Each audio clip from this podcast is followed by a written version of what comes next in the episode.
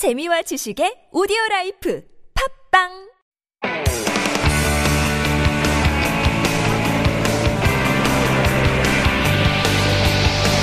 From the latest headlines to conversations about the trends and shifts that shape society at large, explore what makes living in Korea interesting with Life Abroad on TBS EFM.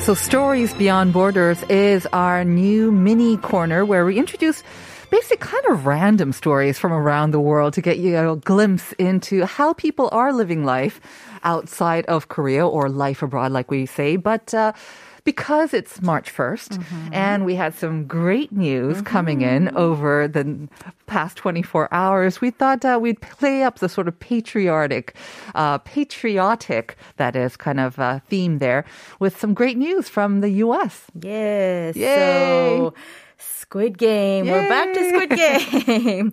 Uh, this show made history at the 2022 Screen Actors Guild Awards on Sunday as the first non-English language TV series and the first Korean series to win um, awards.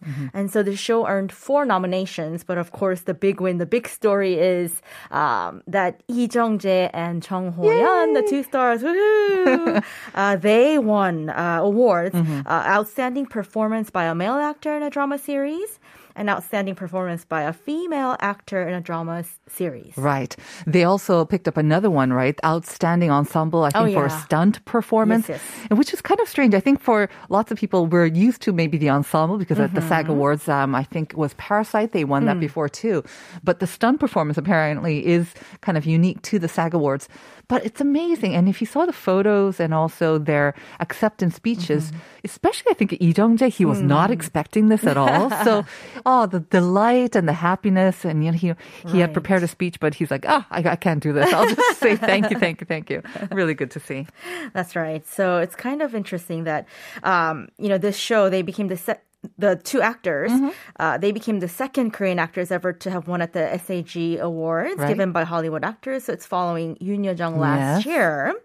And uh, Lee actually beat out uh, Brian Cox of Succession, Mm-hmm. uh, Billy Crudup, I don't know how to say his name Uh-huh. correctly, of The Morning Show, um, and Chung Ho-yeon. This is her first major It's her role. acting This debut, really, basically, yeah. Mm-hmm, That's a pretty good debut for her. And so she beat out the likes of Je- Jennifer Aniston, Reese Witherspoon. Big Uh, th- these are big names. Oh, yeah. So this is a major deal. And, uh, you know, over the 2021 to 2022 award season, Mm-hmm. uh, this show has just picked up so many awards and major ones like the Critics' Choice Awards. And then the Golden Globes, of course. Oh Young-soo, Of uh-huh. course. And Best then the Gotham Actor. Awards. Right. And so this win on Sunday puts Squid Game uh, as a major player to contend with in the Mm-hmm. Emmy season to come. Yes.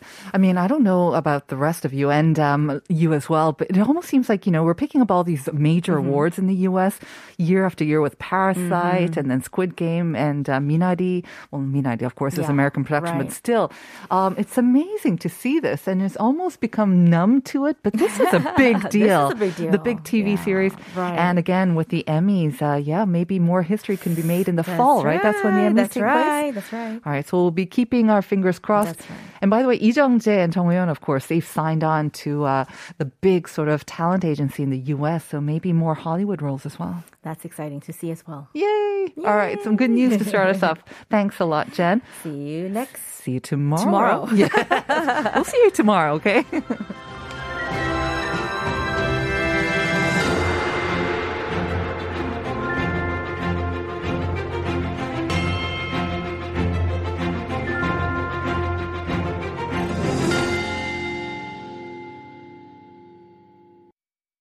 Dear future generations, I think I speak for the rest of us when I say, sorry.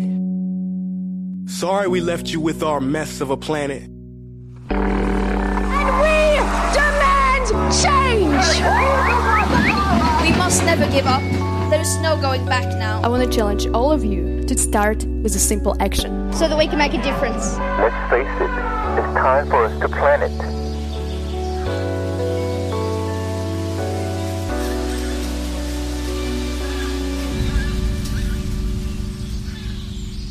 Planet Forward. That is our cue for Planet Forward, and this is where we take a look at one of the most important keywords that should and is probably on most of our radars, and that is sustainability.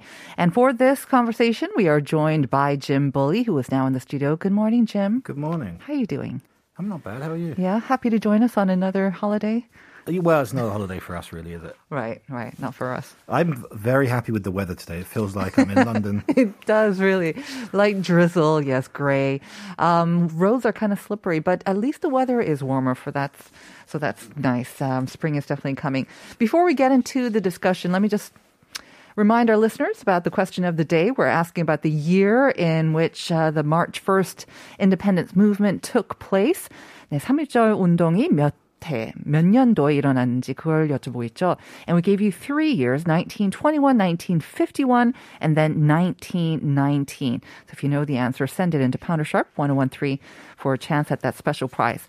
Now, I know this corner, we always talk about sustainability, but given your sort of um, background and expertise in sports as well, I just wanted to ask you very quickly about um, the whole sort of the sports kind of industry and the sports world um, reaction to the the Russian invasion of Ukraine? Because I've seen a lot of sports Yeah. stars and then the IOC coming out, and you know, basically with a it seems like unprecedented sort of strong warning against all the international federations and FIFA. Now it seems like they're putting on the pressure too. I mean, FIFA and UEFA have banned Russia from. So they have, yeah. okay. Um, I Is mean, this a big thing? it's a big thing, and, Right. and it's a very difficult decision for these organizations to make because, as is the same when it comes to things like Russia competing as ROC at the Olympics.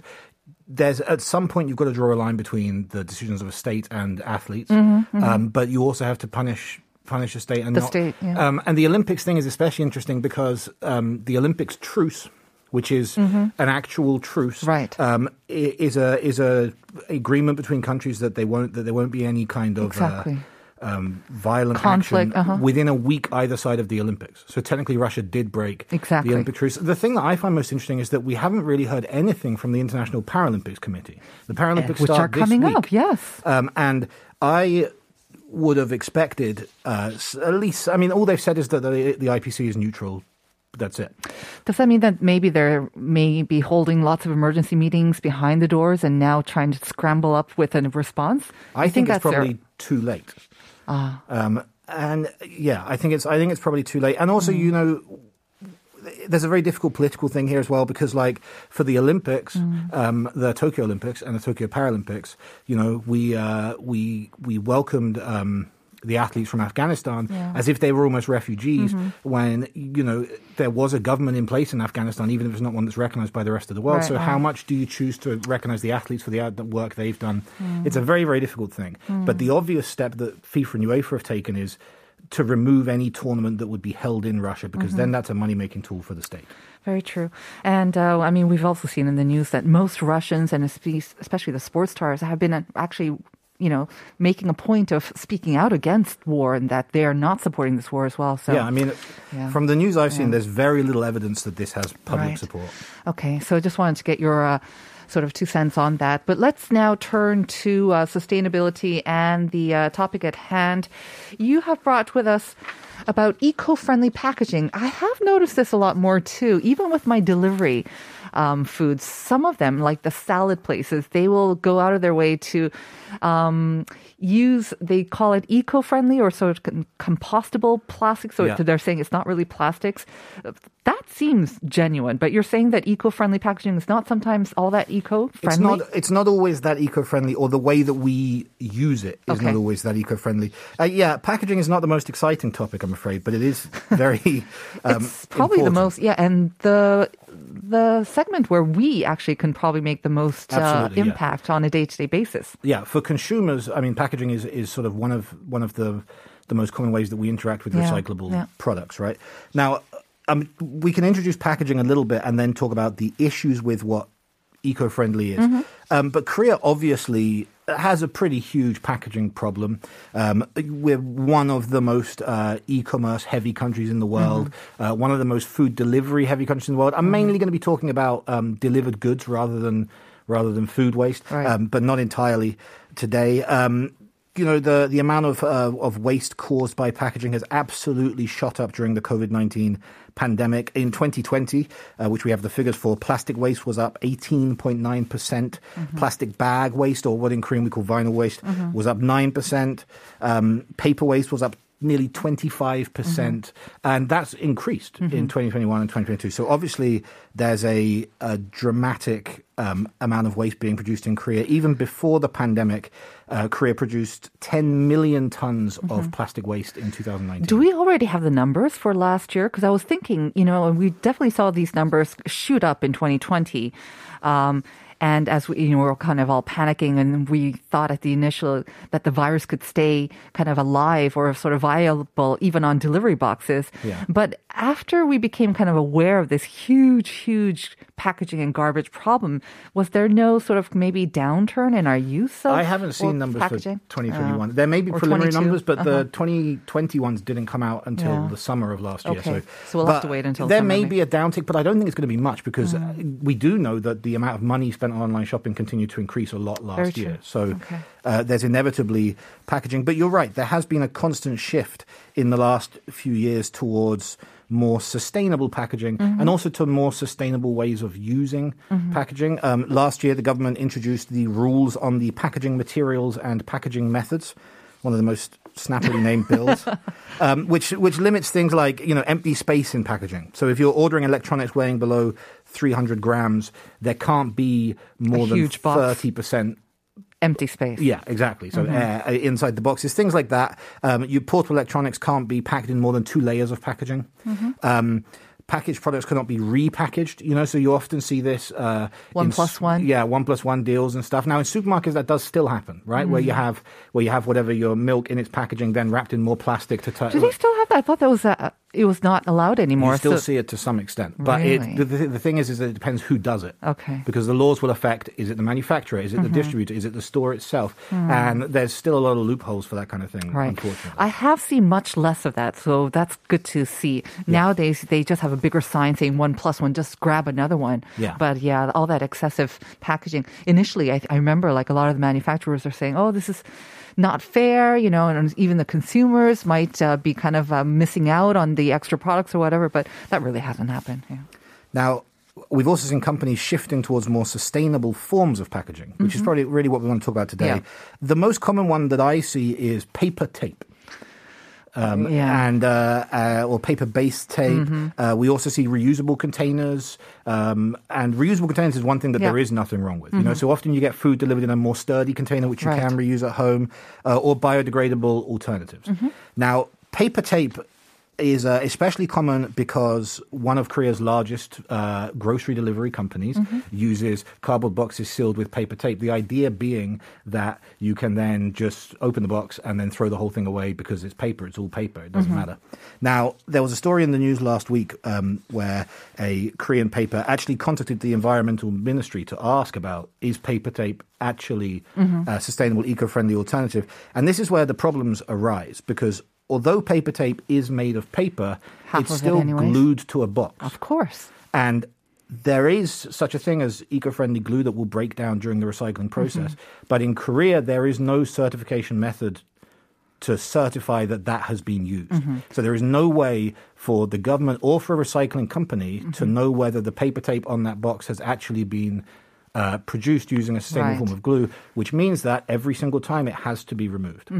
So paper tape, not actually Yeah. sustainable. I mean, I'm a big fan actually of that grocery delivery store, but I think one of the as its business really took off, they were using just so many boxes. Yeah. And they actually do have a sort of a box recollection sort of service as well. Unfortunately, I tried putting my box out and they never seemed to collect it.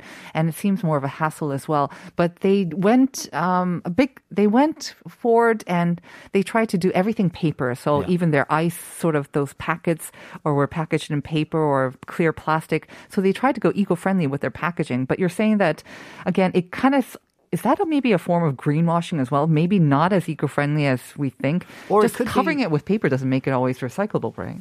the, the, the, the paper tape that this company uses could be entirely recyclable. We just the problem is, is that we don't know, and there's no way for the people at the recycling company to know. Mm. So they then have to either remove all that tape Mm-hmm. or not recycle it because it could be that the glue doesn't break down during the Mm-hmm. recycling process and it's a contaminant Right. that then makes the, the paper unusable. But at the same time, I hope most of uh, our listeners um, realize that tape is usually you must take it off any Yeah. boxes, right? And that's kind of a given when you are recycling. I still see some people not taking it off and kind of expecting others to do it, but that should be kind of a basic thing that we all stick to. Yeah, and stickers too. I mean, that's the other thing is that Yeah. we tend to just remove our own address, but leave the rest mm-hmm. of the sticker on there. That's true. Because it's paper and it's on paper, paper, paper. Doesn't matter. Right. But it is glued on again, mm-hmm. and you're going to find that the the result of every single one of these segments is remove it. Mm-hmm. They may, it may be recyclable, and mm-hmm. you can take paper tape and remove it from the box and screw it up, and also put it in the recycling, mm-hmm. and then the people at the recycling can make the decision based on it, but don't leave them attached to each other. Well, speaking of paper, there's a lot of things that are now being made of paper. Like I mentioned, those paper sort of ice packs, which are paper on the outside. Yeah. I don't imagine they're paper on the inside. Again, they must be some coating. Um, you see, of course, paper cups, of course, as well. And I think what was kind of shocking to me is that all of these you know, disposable paper cups that we use. I thought they were recyclable because they're always collecting them, it seems, and they're always asking you to put them separately. But I heard that actually they're really not that recyclable because, again, they're, They're coated. Right. Not all of them. There is actually a Korean company that makes them uh, in a sustainable way. Yeah. Uh, one of the first companies in the world to mass produce, and that has now spread internationally. But yeah, the vast majority, and it's the same problem with the ice packs. Paper isn't waterproof. Exactly. So if you've got something that's made of paper that appears to be waterproof, like an ice pack or a cup, chances are it's been coated with something. Mm-hmm. Now, again, there could be starch-based coatings that will break down during the recycling process that aren't a problem, but it's also possible that they're coated with some sort of chemical or, Mm-hmm. or, or even PVC based um, liquid, which makes them waterproof, but also makes them not recyclable. Right. So again, the answer is don't recycle them or separate everything. Don't don't take your box from your grocery delivery box with the plastic paper tape on it and just throw them all in there and throw them in. Separate everything out. They may be recyclable, but then they can make that decision for you. At the same time, if you can use anything more than once, maybe that's another better way to uh, yeah. make use of it as well. That's kind of reusable. Um, so then, what's what are we talking about when we talk about the pizza box problem? The pizza box problem is the international name. We can call it the chicken box problem if you Yes, prefer. Uh, it's a major issue in recycling both cardboard and plastic waste. A pizza box is a good way to imagine it because Right. Mm-hmm, it looks like the most recyclable thing in the world. It's just cardboard.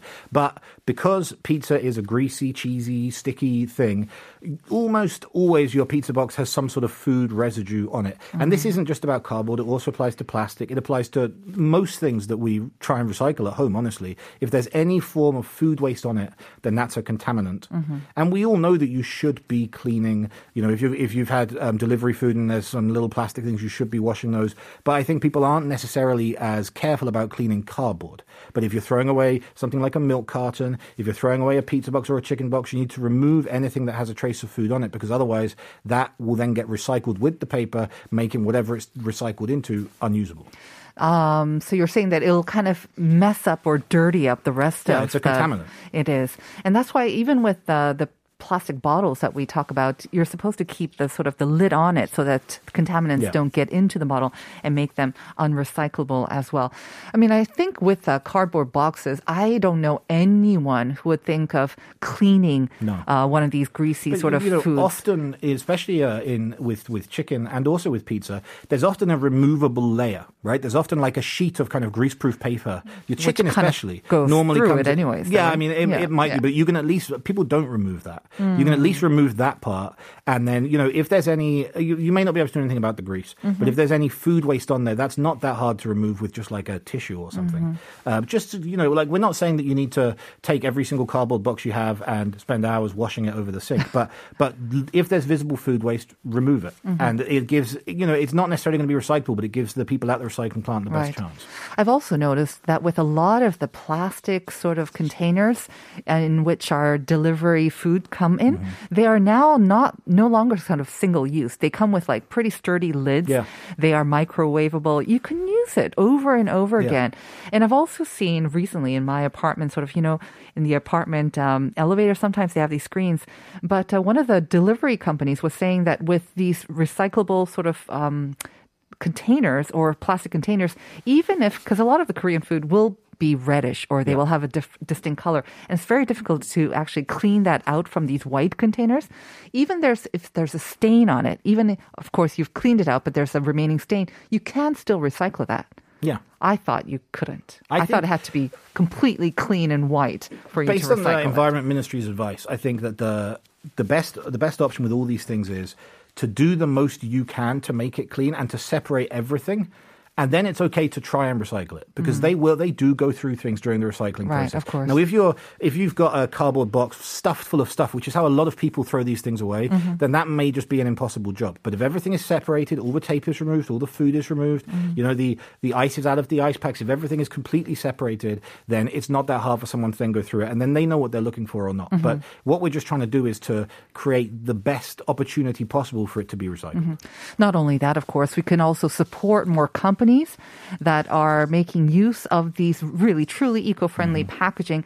There are companies I have seen that maybe startups are they are kind of specializing in recycling these maybe paper cups and they're making other products out of it because removing that coating from paper cups um, that may be kind of beyond the budget for most sort of recycling Yeah. firms. So there are startups that are now specializing in doing that and making other products from that. So again if you see them if you hear about them you can do your part to kind of support them. Yeah, and there are um, there are a number of companies who will also pick up like used cosmetics containers, which are very difficult to recycle because there's normally Yeah. something left mm-hmm. at the bottom. There are a lot of companies doing that kind of thing, and there's a good chance that they're operating in your area as well. But as you mentioned earlier, the best way to solve the recycling problem is to not throw something away, right? If it Mm-hmm. After can be just one use. reusable. Yeah. Also, you know, if you use a grocery delivery company that has the option to to have things delivered in like a reusable box outside your house, you know, Mm-hmm. that's quite common these days.